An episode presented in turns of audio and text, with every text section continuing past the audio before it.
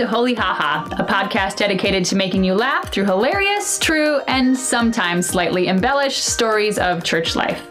Hi, welcome to Holy Haha, and this is your host, Jeff Pospisil, known for not only my accounting skills, but my love of graphs. And with me, I have Alicia, the lay leader. You can just call me Alicia. It's Alicia for short. Okay, we don't know each other that well.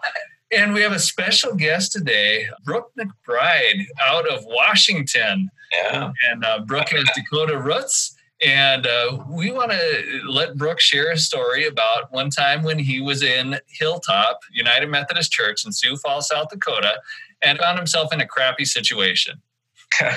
yes, I did. What happened was I was uh, walking my dog in the morning. I was due. And uh, so after I walked my dog, I got in my car and I thought, kind of smells funny in my car. And I thought, what in the world's going on? It just smells. So I thought it might have been outside. And then I went to the church and we had had some problems before with the sewer backing up. But I got into the church and I thought, man, is that sewer backed up again? What is going on? It smells here too. And then I had to take my mom to the hospital to do some testing. And so I picked up mom and I thought, Ew. Mom, you smell kind of weird. uh, what is going, you know, just gosh, mom.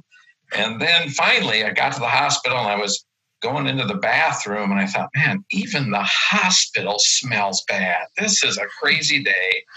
And I reached into my pocket, my coat, and I pulled out a bag of dog poop. Oh no! it was me the whole time. it's kind of like this. Isn't there some scripture about plank in an eye or pie on your face yeah. or poop in your pocket? Exactly. Yes, I was. I was smelling the plank everywhere but myself. and have you been, have you used that story in any sermons since? I then? have, and I've, sometimes I'll use it at a at a wedding. Uh, I had a couple people that love dogs, and so I use it at a wedding, kind of trying to tell them, look, sometimes when it stinks in your wedding, you better take a good look at yourself first.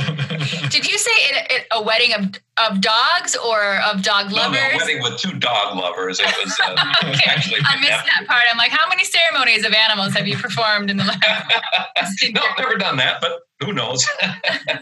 One approaches. so then, did you have to backtrack and apologize to the maintenance crew and the hospital staff uh, and your mother? No, not on your life. so the sermon wasn't about humility as much as it was.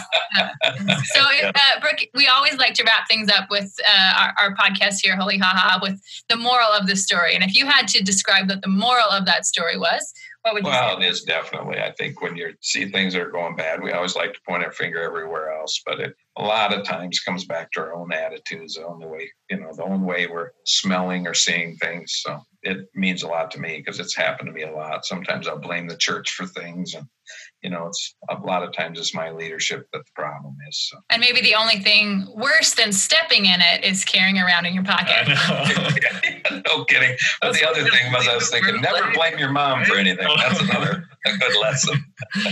Brooke, one of the other things we sometimes ask pastors who we interview here is what their favorite scripture about laughter or favorite scripture that demonstrates the humor of God might be. And if you had one, what would you say that would be?